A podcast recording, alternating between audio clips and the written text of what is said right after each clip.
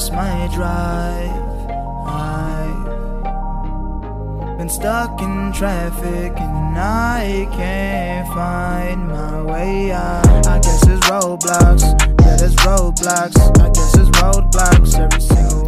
What is up, y'all? And welcome to another episode of the Destroying Depression podcast.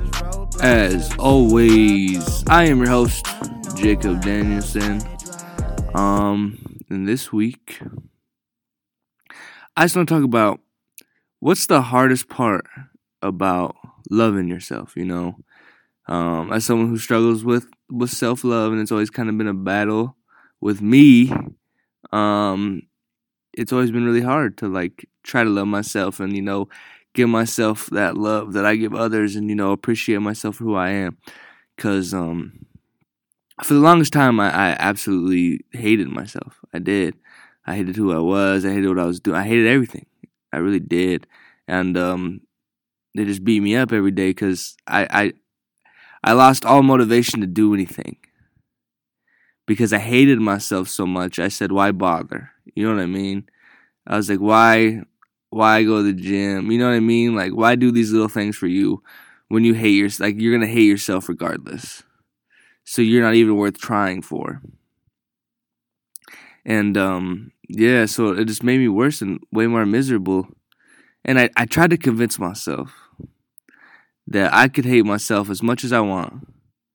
But as long as I tried to make other people happy and do things for other people, I'd be okay, and like I could live with that.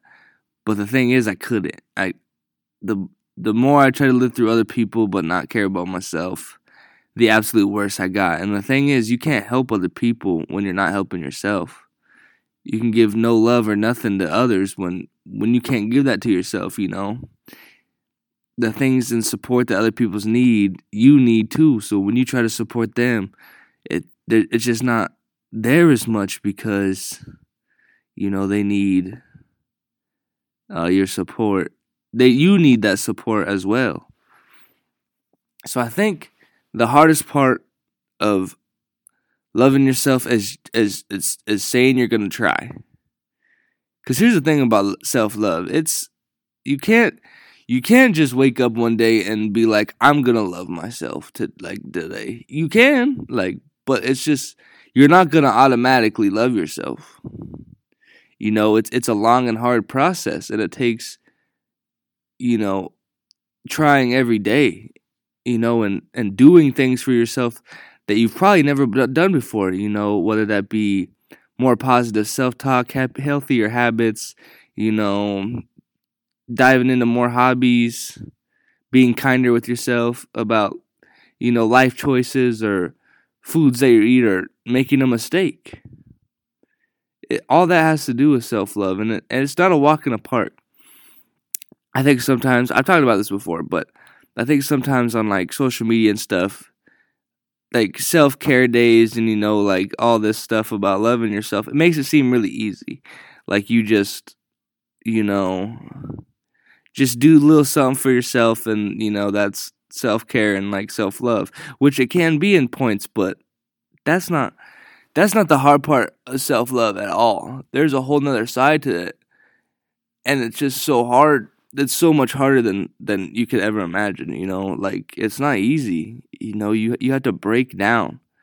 You know, and you and you have to have to tell yourself you're okay and you want to love yourself even when you do hate yourself. You know, you have to combat that talk. You have to make life changes every day that support the decisions that you're making. You know, you have to give yourself a chance at getting better. You know what I mean? You have to do these things, you have to do the work.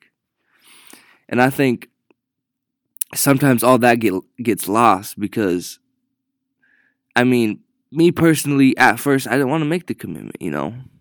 Or I wanted to be like, I'm gonna love myself from now on. I thought I thought I could just do that, but I made no changes, and and then what do you know? I still hated myself because I just said I was gonna love myself, but I didn't do anything that I actually needed to do to put that in motion. You know, I was still, you know, having terrible self talk all the time, and I never tried to stop it. You know, Every time I made a mistake or did something wrong, I absolutely beat myself up for it. Every time. Even if it was a little shit, I was like, you know you're awful, you're horrible, fuck you, you're a piece of shit. Of course you fucked up. Because that's what that's the only way I knew how to talk to myself and I didn't even try to combat it, you know. And I wasn't I wasn't doing anything to really help myself out. I was going to the gym, but I didn't really like try. You know what I mean? I wasn't like putting in the work like I know how and I loved how to do. You know what I'm saying? And you know, I was at work and I wasn't I just wasn't even really there. I wasn't trying. I wasn't giving it anything. And I wasn't spending time with any friends or family and people I love and care about. I just sat in my own little bubble and made myself more miserable. And you know, that didn't help me. So just making the decision to be like, yeah, I'm gonna love myself wasn't enough.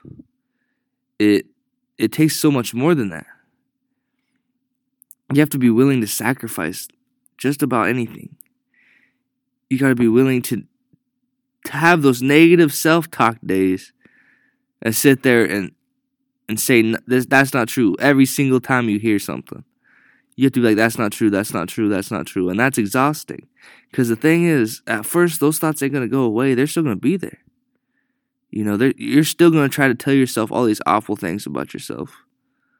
But sitting there and standing up to yourself and those negative thoughts and being like, that's not true, you know, that's not who I am, that's not actually me, I don't believe you, you know, that's how that stuff starts to change.